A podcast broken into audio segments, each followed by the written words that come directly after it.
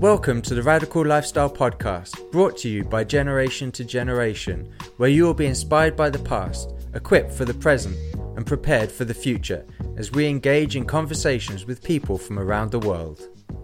Hello, everyone. This is Andrew and Daphne from Generation to Generation, and our guests today are Ricky and Joanne Bain. Um, now, for people that don't know who you are, can you just say a bit about where you're from and what you do? Uh, well, I am Ricky, obviously. Uh, we're from Afford. Uh, in England, you'll call it Alford, but it's in Scottish dialect, it's Afford, Aberdeenshire. And we basically are looking to church, uh, plant a church in Afford. And you have family? Yeah, that's I'll I'll kick in with that lot. That's yep. the that's the Ricky is to the point and gives details. I am very much more the storyteller. Um, so I'm Joanne and I'm Ricky's wife and we have five children together four girls and one boy. And we've lived in Afford now for 10 years. 11. Almost 11. oh, wow. Almost 11. It's not often that you get the male correct in the yeah. lady with the details and dates no, and stuff. That's no, quite impressive. That's impressive. Um, and then for people that listen to this, do you have a website if they want to go and check out what you're doing? We are in, we're currently in transition from doing one um, website because we were all about youth um, and God's moved us on. So we're in transition from that. Okay. Um, but you can find us um, on Facebook under Afford Youth Cafe. A lot of our information is there. Um, but yeah, we're still okay. in transition. Well, I'll put I'll put whatever links there are at the minute in the description box, and then when a website's up and running, you can send that. that to me, and I'll yeah, add that to the description. So if yeah. you're listening, you want to go check out what they're doing, there'll be links in the description box. Yeah. Yes. So let's let's go on a journey. Take us back a bit to um, as far as you want to go, as to what set you off on the journeys that you're in. I think there's two things we're we think we're looking at at the minute. We'll touch on the book that you have written, and I really want to know what Ricky's take is on men in the church because we haven't had anybody speaking on that, have we yet? No. Uh, normally, men in the church is kind of just a sort of a given subject. It's normally people wanting to talk about the role of women in the church. So this yeah, is a bit different. That is true. It is normally. So, um, how are we going to do this? Let's talk about how you met and um, about your family life first, because that'll probably lead us a bit into the book, and then we'll go on to Ricky. Yeah, shall I do that bit? Tell the story. and then Ricky can pick up. So we met um, in 1995 five, six, six see? 1996, I had moved down to Aberdeen. I used to live up north um, in a place called Tain. So I moved down to be a student nurse and um, I was saved and grew up in the Church of Scotland, came to the, the bright lights city of Aberdeen and just had a great time and met Ricky in a nightclub actually. Um, I knew have a little bit of a past where God was always kind of in the grain in your life, but you never ever went to church. You searched, um, you obviously you've had some tragedy as well. But and obviously I was very much a woman of faith or a young girl of faith, but kind of bumped a little bit when I came to Aberdeen and um, it was a bit wild as student nurses can be. Um, and then we kind of went on this journey. We met and married within nine months. And we, we had a very profound connection that we just knew we had found our soul partners. And um, that transported us on a journey. I would say the first five years were really hard. We were very broken people that God um, had brought together, and we worked through some obstacles. Um, and that's all in my book as well, if you want to know more about that. Um, and Ricky we had our first daughter, Katie, in 1998. And you were around about that time, you'd started coming to church with me. And um, I had was newly um, the fire was back and my passion for Jesus and living a life, and even more so to be a good wife and a good mother. It was it was it was the driving force. My faith and who Jesus was was the driving force behind that. Um, and you were challenged in church by a man one day um, and said to you, So, how's your heart with the Lord, Ricky? And so I watched Ricky transform, really grasp hold of the power of who Jesus was, what he had done for him, and then struggle probably for a huge part of our early married life trying to find a space within church. Would you say that? Yep, yep. So, can you take us on a bit of that struggle, Ricky? What what did that struggle look like? Well, the struggle, I, I suppose, uh, your own identity, who you are, and the, the, the environment you grew up in, as well, is a big factor. But I grew up in the, the Orkney, which is the top of Scotland, and it's uh, it was in, in the late seventies, early eighties. So at that time, the household was probably more male dominated. So your cultural household kind of determines who you are. My mum and dad were never, they didn't believe in uh, or didn't go to church, etc. So I grew up just being a typical lad, you know, I like my sport and all that stuff. And uh, but my granny, she gave me my first Bible when I was about ten or eleven, and I went to Boys Brigade, and it was there I saw this this guy who led the Boys Brigade, and I think men like to mentor or follow something. So this guy lived his life, and went to his, went his home after Boys Brigade on a Friday, and that's when we started speaking about this this Jesus, you know, and we started singing worship songs. And I loved it, and something in my heart uh, trigger. I didn't, didn't know it was the Holy Spirit at the time, obviously, but I felt something stirring in my heart at a young age. But I left the island at 17, and like Joanne said, I, I just didn't think about it. Then got involved with drinking culture, etc., which is evident everywhere, mainly in Scotland, of course, and obviously still did my sport. You know, I did chase the girls, etc., and all that stuff. So I didn't really really think about it. It's only when, when my mum died, I was about 22, 23, she died in my arms from a heart attack. And hmm. I think after that, something obviously you think, is this it? Is this is that a life over? And you know, I've experienced the death of my brother not long after that, and also my dad. So you've kind of been hit with tragedy, but given my life at the age of 29, you know, it's uh, it's it, it, was a real life encounter. Like Joanne said, th- th- this guy had to turn around to me and speak like a bloke to me.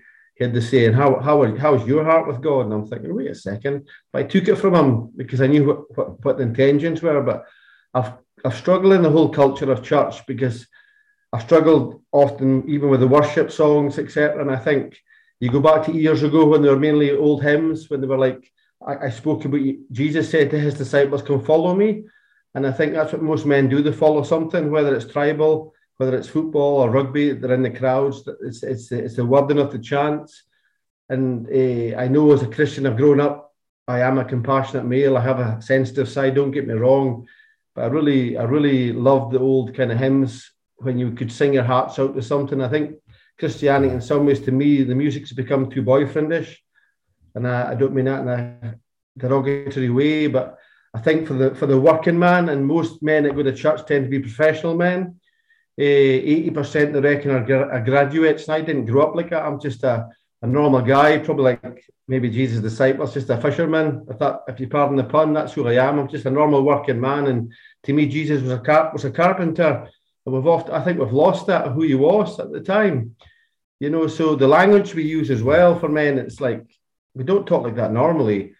Just Jesus spoke to the farmers about planting and seeds. He spoke about the fishermen about fish. And I think for, for the capture of a man's heart, just talk to him like a man, like that guy did to me that day. He just spoke to me like a bloke to bloke. And I think we've lost it. And men, we're talking now for men, the mental health issues is because we don't know how to communicate properly. And as you as you said at the start, well, this, this lady here can talk. And sometimes I let her talk to think, well, I'll just let her talk. I'll just be quiet in the background. But too many men have become passive in the churches. They've become, uh, they've lost that the lion of Judah roar. And I think men have to take their place again. Hmm. And there's more to that. But that, that's really the kind of dynamics of it all. And I, I did work for Christian Vision for Men who were like, they were a, a, a men's kind of movement in, in England and Scotland. I tried to I tried to start up here where they go around churches and create groups, but quickly I realised there is no men's groups up here. So how can you how can you grow something when the men are not even there? And the ones that are there weren't interested in what you're trying to do because they were all about which is right, the circle, open the Bible up, which is so important, and dissect every word. but a lot of guys like me just don't want to do that. We want to live. We want to live our faith. It's okay to read mm-hmm. it, which is brilliant, but I want to live it out. And men want men want risk. They want adventure. So I think the church has to offer that again, like the Boys Brigade in, the nineteen eighties, because there was no health and safety then. Now, now it's all risk. That's it's, we've become so risk averse. It's and it's not just the workplaces; it's the churches as well. But we're not willing to take a risk anymore. Yeah, we. Um, I know that often when we travel, people, if we leave, uh, people, you know, they saying your goodbyes, and they'll say, uh, you know, safe travels or whatever. Be careful, and we're like, be careful. What, what are you talking about? Where's, where does where does the Bible tell us to be careful? then we talk about raising our kids. One of the biggest things that parents say is be careful, be careful. Yeah. we say be careful isn't in the Bible. Yeah. Be wise and be bold Yes. are in the Bible, The bold, But- yeah, yeah. but not uh, with wisdom. But it is no be careful in it. Do you- when you're talking, it reminds me of um, a podcast we had recently of a, a group that started with a few men cycling from Tennessee to Florida. wow. Um, and they just started. They, one of them just had this ambition. A few of them did it, and it is now massive. All these men cycling from Tennessee to Florida, and it has become something where the men learn about themselves, where they're talking to each other. I mean, it's at heart. I think most of them are Christians, but not all of them by any means and the families meet them the other end and you see them with their bikes in the air you know we've achieved this and and i think that's the sort of thing you're probably talking about am i right Yeah, it is. In fact, when I was, when my, faith wasn't flagging, but I was getting disillusioned with the church, and so this kind of a kind of event came up, and it was in, it was in the Perthshire Hills, and it was for four days, three nights, and it was run by they're called the Fourth Musketeer Movement, but they- are a Christian movement, and it was basically you turned up and you had you had your rucksack, but you had to take off all your gadgets, your your watch, your everything had to take off, no communication. And uh, you're set, you're put in the groups of 10 and then uh, paired off a guy to share a tent with and it was freezing and you had like kind of powder powder food. It wasn't proper food for the first half and you think what am i doing here? But you know what? The way they set it up it was all brilliantly done. You, you walked so far then there was a station and this boy would speak about the first guy spoke about the father's heart. And he spoke about he, his, his dad didn't show him the love of a father. And lot i can still get emotional about it because that's what every man cries out for. It's the father's heart. They call they call your heavenly father, you're you're my father, I'm your son, you're not an orphan. And so over that time there's different talks about addictions, whether it's pornography, pornography, gambling, and the church has become so safe they don't even speak about that. We have to talk about these things because Joanne said it, she hit it on a nail. The reason the men are not moving in church because they're living in shame and we have to speak it out, guys. You know, we have to rise up with men again, but we're stuck in our shame, a lot of us. And I've been there. So I think you're right, and men just hunger for adventure. And that three, four days, I came back a changed man, and Joanne loved it. She said it didn't last long, you said, but she, lo- she, she loved when it first came back because the, the experience was there. But see, see in the morning of it, the Sunday morning on the hillside in Loch Tay, it was absolutely stunning. We did church outside and the sun was coming up and you could feel the warmth in your face and you could feel the spirit stirring amongst the guys. But when the questions was asked, how many guys should go to church? 150 hands went up. And he said, guys, I'm going to ask the next question. And this is not judgment. How many of you willing, willingly go to church? Only three hands went up. So unless we speak about this and just and carry on, turn up the church out of duty, you know, I just feel, oh, there's got to be something better than what we're doing. Yeah it reminds me of when you went to colorado. Yeah, I mean, I guess it's you're creating a wilderness experience, and uh, which I think all of us need.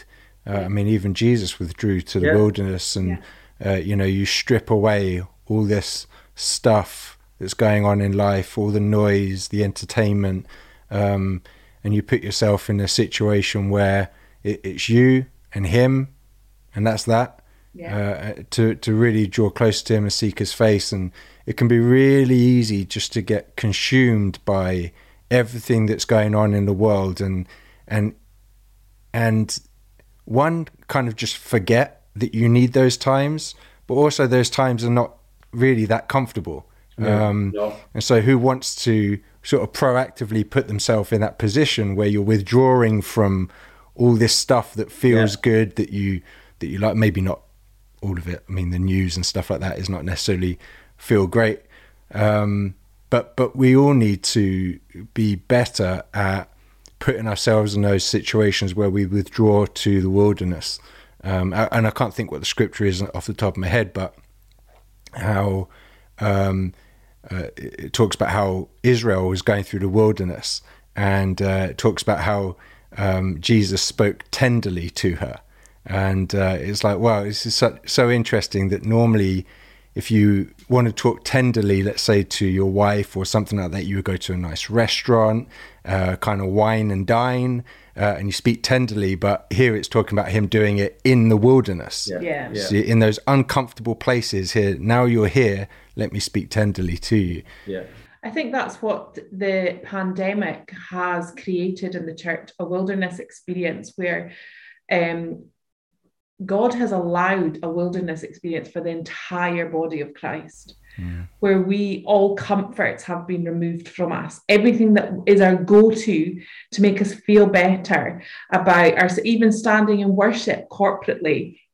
You know, it makes you feel better about life, and I can, you know, I can get on with it. You know, the comfort that we go to um, but he's wanting it, he wants us stripped back, and it's he's bringing us as individuals. He's dealing with his body first, the body of Christ, which is us, then to go build. What have we learned in our wilderness experience? What have we learned through the pandemic? What have we? It's why we couldn't believe when God was starting to say it's time to start building the church in the middle of a pandemic. You know, you're you're really having to push in to the voice of God to really make sure you're hearing correctly. Um, and I think that's what, what Ricky went through when he went to the men's thing, stripped everything away, but what it did was awaken on the inside. The lion of Judah roar on Ricky was there must be more than this for the men of Scotland. There must be more than just I'm, I'm going to church because it's the right thing to do. It's the right thing for my children. It's the right thing for my wife. You know, there's more to the men. Um, there's so much more. With Ricky fully um, alive and awake in his identity, I get to be fully alive and awake in mine. You know, there, it brings the right balance of almost right back to the Garden of Eden, where we walked in, in unity with, with God, um, where it was designed to be before, you know, the doubts and the blaming. You know, we were designed to walk together. Um, but yeah, that's mm. what we kind of thought from the pandemics, what we've learned is the wilderness that we've been all thrown into. So, hmm. why do you think this has come about? Is it because we have formulated an idea of church? Um, and worldwide, I mean, we've been to yeah. over 40 nations, yeah. right? So it's, it's a worldwide thing. This isn't a Scottish or English thing or a Great Britain thing. I'll just yeah. throw that in. Yes, um, it is worldwide. We're all in it. so, right. so, you know, where we have formulated a form of worship and a form of being church, um, that that I would say probably in the West is very stereotyped more than probably in the East, although it is also there. Do you think it's because we've sunk into that and think that this is the way to do it? And if so, what, what is going to get us out of it? I think exactly that. I think it's um, we have sunk back into comfort. We've sunk, sunk back into programs and being comfortable with reaching the lost by running an alpha. But you can't run an alpha if you don't have a relationship with the people. If you don't know who the people are that you're, you know, it's it's about getting back into communities. It's about loving your neighbor as yourself. If you don't love yourself, you can't love your neighbor. You know, we've met somewhere along the line, we've used church and I'm comfortable. I'm in it, I'm in with all these people, I have food, you know, but it's all about looking inward. I think God's caused us to look up and go, where are you? And we can look for all the answers. We can look at the government, what's happening with the pandemic. If you go to politics or you go anywhere else other than the Holy Spirit right now, you're going to miss what he's doing. You're going to miss that still small voice in the wilderness as he tenderly meets you and what's what he's doing next for his church. Yeah, you, you, said you we've sunk back into comfort, yeah. but it seems to me that Ricky, it isn't comfort for it's him. false comfort. yes, it, it is a false comfort, but I'm just saying that I think as Joanne's talking about, people went to church, you know, sometimes out of duty. It was Sunday, we'll just go to church. But church to me is that we are we are the church with the living stones. You know, Jesus is the cornerstone with the living stones. And I really believe that, you know, we're trying to do like a house church at the moment. I don't know where it'll take us, but we're we're around the table, we're, we're in, more intimate, we're face to face, like, you know, like the Lord was with his disciples. People are craving for face to face. And even now, this is, mm. we're on Zoom. I'm not the most Zoom fan because it's a great tool at the moment for what we're doing, but people cry out for a, just that real relationship that you can hug somebody, you can and the world at the moment has become we've become so isolated, and some people are getting comfort out of isolation, if that makes sense. And I really believe that for men as well, that that's the, that's the biggest thing that you know. I I know like even Joanne's dad, her mum's saved in the kingdom, her dad's not, but you couldn't meet a more godly man in your life. He's got the right attributes, but he just won't come to church. So, like mm. the lost sheep scenario, you have to go out to them or, or, or, the fishing that well somebody prophesied the other day that where are the I'm an evangelist at heart where are the evangelists because our, our church is saturated with teachers and pastors and we've become overfed we've become overfed that's a comfort and we want more feeding no no time then now's the time you come you get fed and you give out you come like the holy spirit you receive the holy spirit you get full up and you give out but we've become obese in the West, the church has. Hmm. Yeah. We often talk a bit about this, especially in regards to missions. Mm-hmm. Um, you know, we go to certain countries, especially unreached, persecuted nations, and they don't have many churches. Maybe they don't have any churches. They just have house house groups meeting around cities, and you see this rapid growth going on. Um, but then you go to places where you've got a church on every corner, and hardly anyone's doing anything, it seems. Um, and uh, it's like we, we would probably be way better off if we took 90% of the churches out of these yeah. um, heavily pop- church populated places and, and transplanting them into some of these other countries. Um, yeah.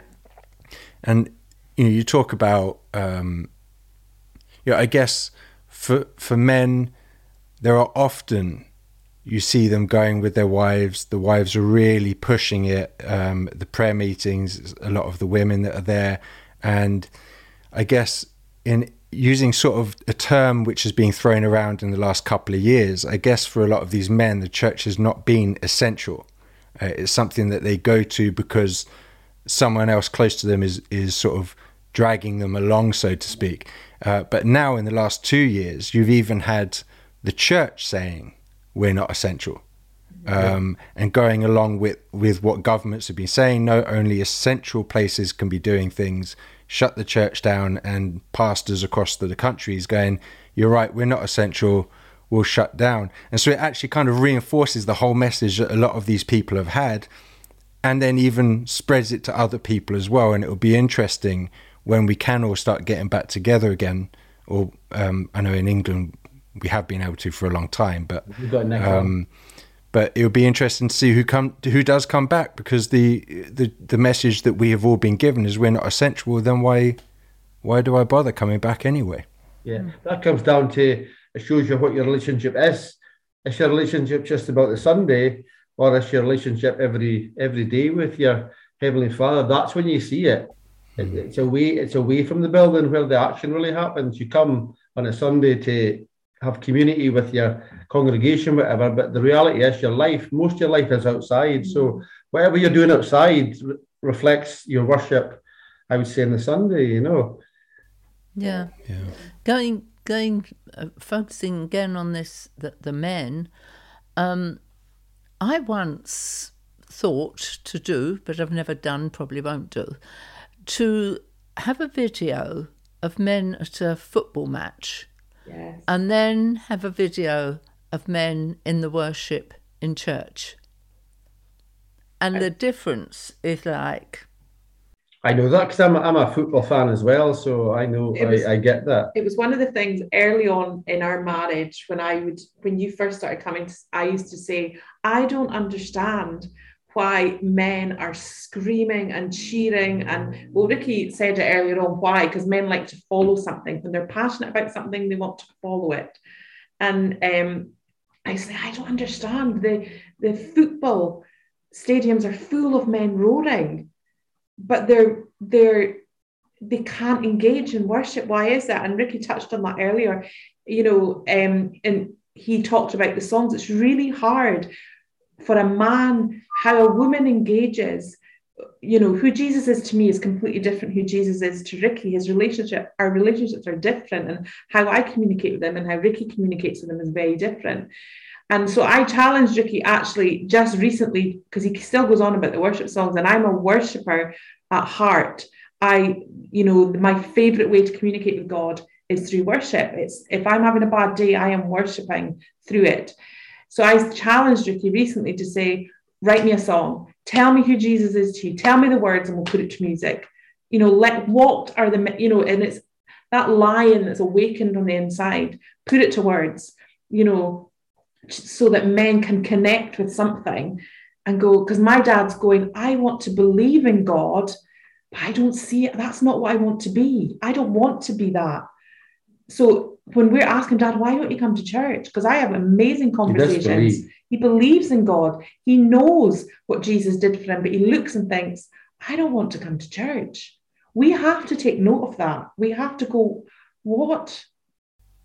yeah, I like what that that, that you said. Tell me, let let's tell me the words. Let's, let's put it there because I think we can, in inverted commas, complain about what's there, but have no alternative and no positive. And I think people can't necessarily identify with what could be changed unless they can see the change.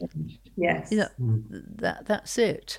Yeah, and I think there's a lot there's a lot of people who are really disillusioned with church, and so I know you've had conversations with uh, some people recently, and you would talk to them and say, and, and they don't go to church, and um, she would say, "How are you doing with your uh, with Jesus?"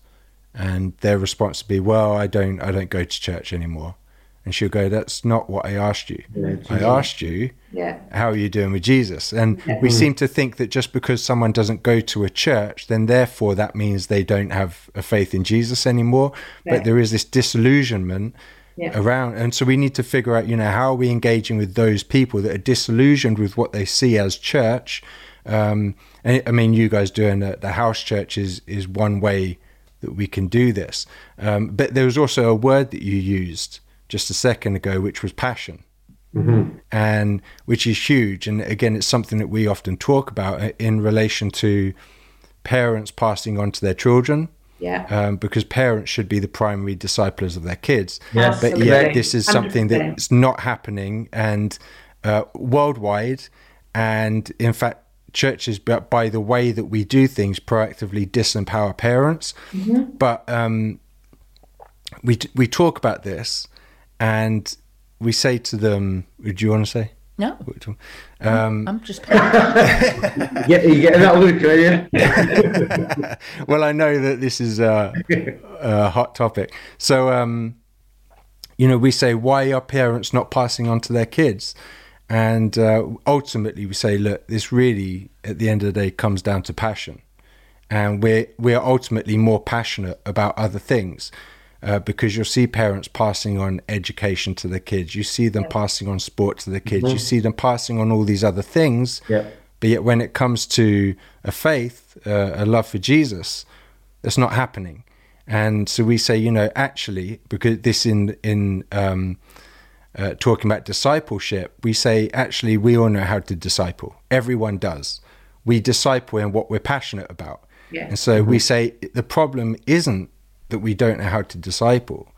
is the problem that we've lost our first love we've lost our passion for jesus mm-hmm. um, and so how do we get that back and so you you mentioning that word passion is a massive piece uh, to this whole this whole thing it is. It's, well, it's like my son. He's what, 14 coming on new, and like a lot of young lads, he likes his Xbox game and all that stuff. And you're trying to speak to him, father or son, about faith and all that stuff. And I just said to him, he was doing this gun game or something. I said, Samuel, do you know that Jesus was armed and dangerous?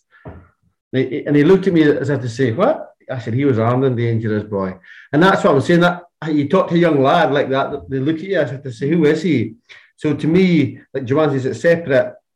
Jesus uh, is the King of Kings. Uh, he's he is uh, majestic. He's glorious. And C.S. Lewis even said that, you know, in the the Witch, and the Wardrobe. If I if I had made Aslan a, a lamb, half the boys wouldn't have read it. But because I made him this majestic lion, and that's what I'm trying to see. When young lads, what what you know, young boys like action movies. It's you're trying to make the, the journey of Christianity exciting that you, are able to roar. Like Joanne said, I'm, I'm, I'm guilty of it as well. That often the football games, I'll be first to say, come on, ref, or, or shout about something. But am, am I like that with Jesus? I'm not all the time, but I do have a passion. And that's what I learned when I first, somebody said to me, Ricky, you, you should, you ever think about preaching? I think, oh, no, no, no, I'm not preaching. Mm-hmm. This is why, because I thought I had to be this certain steps to go through to be able to to speak to a crowd and I go, you know, Ricky, you're, you're rough edged, which you always will be. You're a rough diamond but I own it. But you said you've got you've got something that people like to hear. You've got a passion.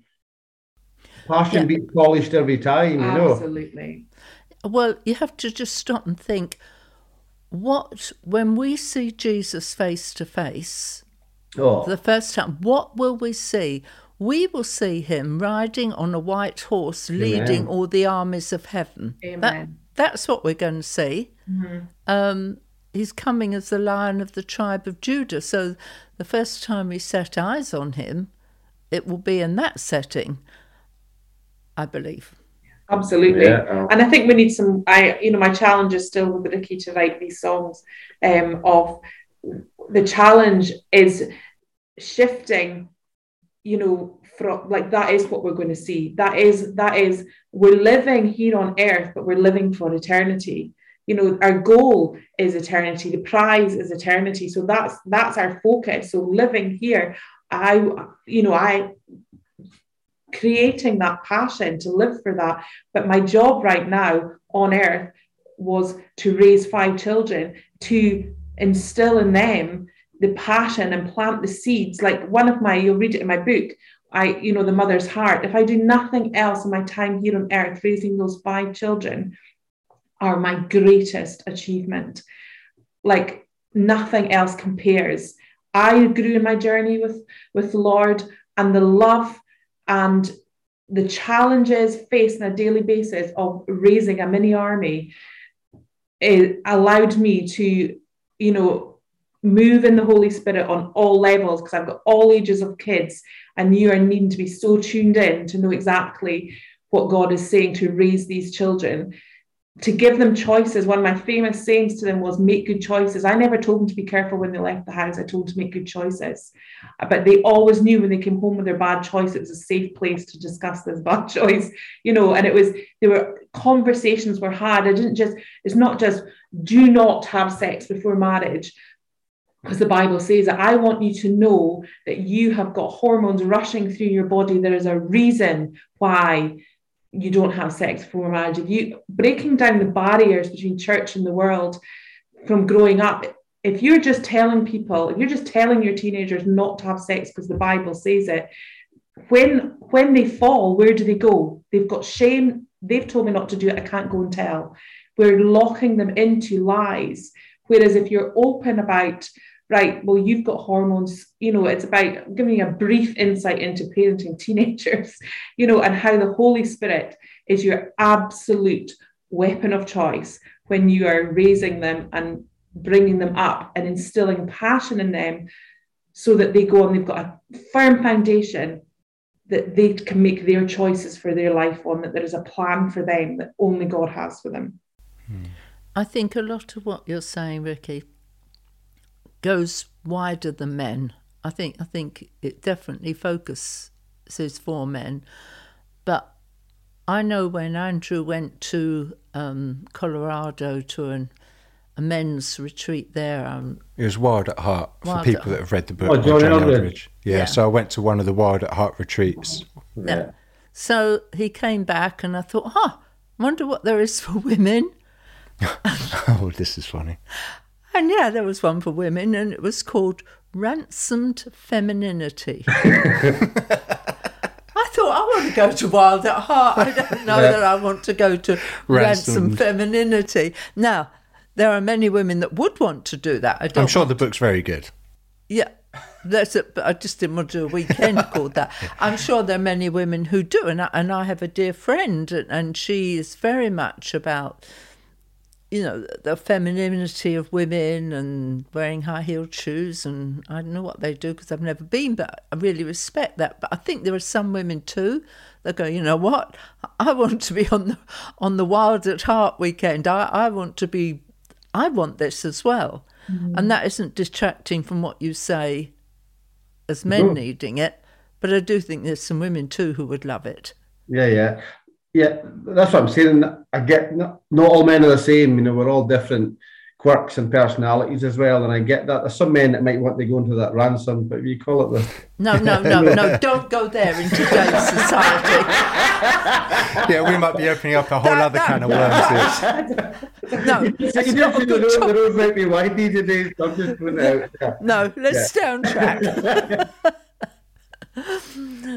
but yeah, not all men would necessarily enjoy that. There may be more some that are more meditative and Yep. you Correct. know. And we know men like that. Yeah, that's what I'm saying. I, I embraced that, but it just became, yeah, it it became all like that. That's the problem, you know. Hmm. Yeah, Finding your place. Yeah. yeah, Beside, beside you. yeah. So Go on. After you. I was going to say, so with uh, during the COVID, I don't even know if we can even say that word on uh, certain platforms. With the the last two years and the things we've been going through, um, you know, God says to you, "I want you to start a community yourself." Um, what was that like for you when He first asked you? Given you know you have this perspective on on things, uh, what was your initial initial reaction? I know how he told her. He said, I will give you this land that you're walking on. Ah, you've read that page. well the. First line and the last I line. read, It probably was. I read this in the book. Um, Joanne, that's ju- before you do that, just just tell people about the book that you've written, which is a bit of your life, and then talk to us about this, how you started the church. Yeah, um, the book is called My Journey Back to the Shack, um, and it's a story of who God is and what, what He can do in a human heart. And I had a um, a tragedy happen to me when I was seven years old that I never told anybody, not even my husband, until just last year. And that's it's the journey that I go on um, with God. That He's been with me my whole life, and t- He challenged me to write a book. And it was in writing the book that He then led me back to the shack in order he challenged me one day after I'd started writing and he said you can write the glossy version or you can tell the truth of who I am to you so I had to close the computer down and go for a walk and really process that um so that is it's my I've bared my heart and my deep intimate relationship that I have with Jesus and who he was to me all my life um, and what he did in my life when he caught my heart as a 13 year old girl and the woman I am today is because of my relationship with Jesus. And um, I think, yeah, so uh, probably 10, almost 11 years ago, um, when God called us to Alford, he gave me, I will give you the land your feet walk on. And I was just, the kids, one of the kids was in a buggy and I was walking and I heard those words as I was walking up to the school. And I said, Lord, are you moving us to Alford? And I had gone home, said nothing to Ricky. And a few nights later, um, you had said to me, What do you think about living in Alford? I couldn't believe it. I nearly fell off my seat.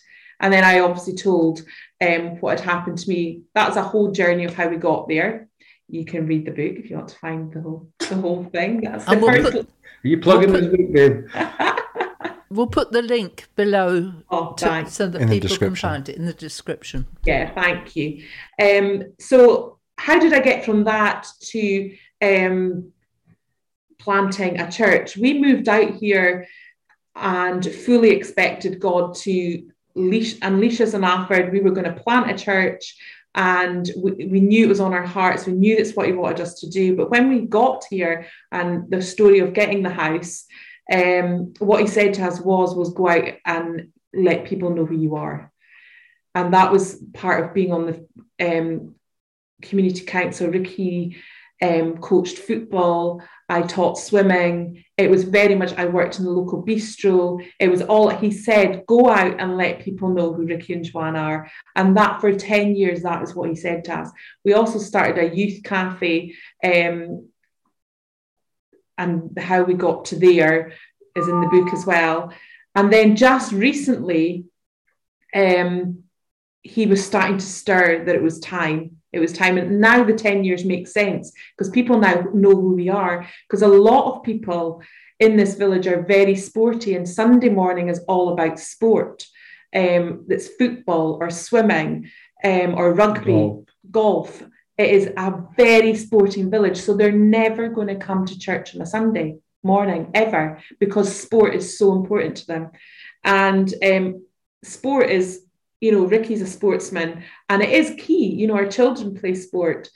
Um, you know, so God doesn't take something that you're good at. He doesn't take it away from you. You know, so we were like, well, how do we? How? What does church look like in a village? So if you're mentioning church to people, they have a preconceived idea that you're going to take away their sport and they're going to have to go to something in the morning because that's what's presented to them.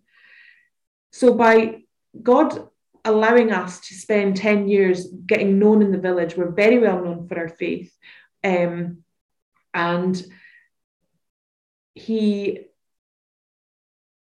allowed us to be able to come across a bridge so that they're meeting us, they're meeting our relationship with Jesus, so that when we do start something, that in an evening, we actually started doing Sunday night at the Beans during lockdown, where we started doing um, filming just little short clips of going into people's homes and sharing our faith and how we were coping through lockdown.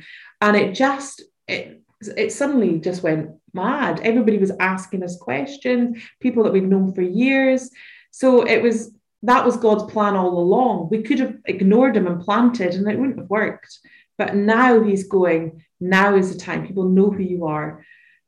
They're, you're not asking them to give up sport, you're asking them to find me. So mm-hmm. that's a lot. That's condensed. What so, what, what does that look like at the minute? Uh, at the minute, it's basically uh, because we've got more restrictions in place. You have had to shut it down since probably mm. oh, mid yeah. mid December because we can't have more than uh, three three households in, in the home, so we have kind of adhered to it. But normally on a Sunday, we do our uh, Sunday message uh, on uh, usual social media, like three four minute clip from the previous what we preached the previous week, and then we'll ask people to come along on the Sunday night, and we'll make we've made it kind of you know uh, short and intentional as well. We might speak for like 15, 20 minutes. It's just a little bits of salt for people at the moment. And those who are around us are mature Christians. We often have a prayer meeting maybe through the week on a Thursday, just to fire everybody up. On the Sunday, we've made it really intentional that we're after we're after the lost out there. We're after the newbies, as it's called. So we, we just want to eh, because I'm an evangelist as well. That's maybe I'm pushing that kind of angle as well. But we've got pastors, we've got the fivefold ministry, and uh, we just believe that this is a new a new way of doing church where we're meant to be. It might not work elsewhere, but we live in a small village, population three and a half, four thousand. So, as Joanne said, over 10 years, we've got to know them and they know what we stand for. And, you know, you might want to tell the story about the lady that came to the door. You yeah, know, there, there was a lady um, just before lockdown who was really struggling and she had had an encounter with God and she had emailed a couple of churches and nobody really got back to her. And she knew of me um, and messaged me on Facebook. And I went and had coffee with her. And she had had this whole encounter. She was at rock bottom in her life. Um, and she just knew if she messaged me, I'd be able to answer her questions. And she now comes along. We've now baptized her. And, you know, it was a whole year and a half of discipleship and just watching God move. We didn't really do anything you know, God was moving in her life and we answered her questions. Um, and I think, yeah, I think it all started as well. You know, Ricky does a Friday message that's mainly for men on social media. He puts out every week, he puts a Friday message out that's only about five minutes. And people can relate to him. People like the man that owns the garage, you know, will ask Ricky when he's up at the garage, Oh, I liked what you said. What did you mean by that? How do you get these? How do you know what to say?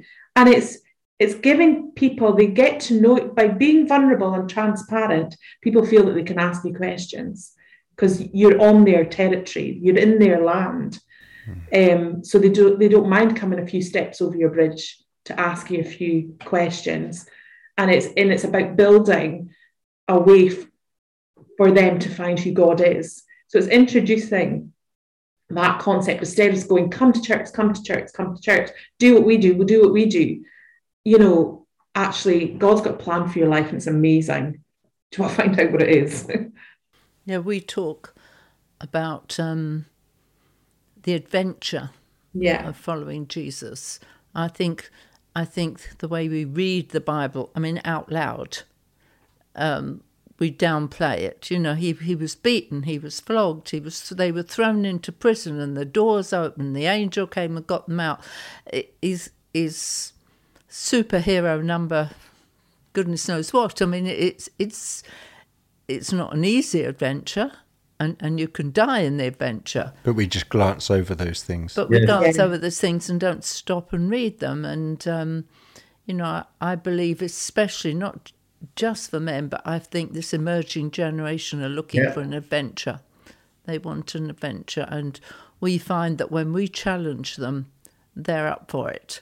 Yeah. They're up to give their lives for something. They're up to even to death. They're up to go to the unreached and persecuted. Yes. They're up to go to the the most dangerous parts of this earth. They, but uh, we've got to get rid of the be careful concept. Yeah. So, yeah. So we talk about, you know, we need to start reintroducing the adventure. Absolutely. Absolutely. I'll bring it back to the adventure. What an adventure to leave heaven and come to this earth. That's an adventure, for goodness sake. Yes, yeah. yeah. Yeah. Yeah. Thank you, Joanne, Ricky. Really appreciate it. Oh, uh, it's been great to, to hear something. Oh, the dog's joining us. Yeah, the dog um, is joining. what kind of dog is it? She's a working cocker. Ah. Well, thank you. Thank you so much. Yeah, thank um, you. It's been great to hear some of your story, to hear what you're doing. I know it's a lot for people to think about as well. Is uh, you know in their communities, you know how are we engaging with different people, different ages, different genders? How are we engaging them in the gospel? Um, yeah. And you know there is a great sense of adventure throughout. Let's not just glance over these things as we read it. Let's take time and really think about you know what might that have been like for them um, and how can we then use those stories to engage with other people? Mm. Uh, so thank you, thank you so much. Oh, thank you. Thank you. Pleasure. It's been lovely chatting to you. I've loved it. Thank you for listening to this episode. If it inspired you, please rate us and subscribe on Apple or Google Podcasts, Spotify, or another podcast platform.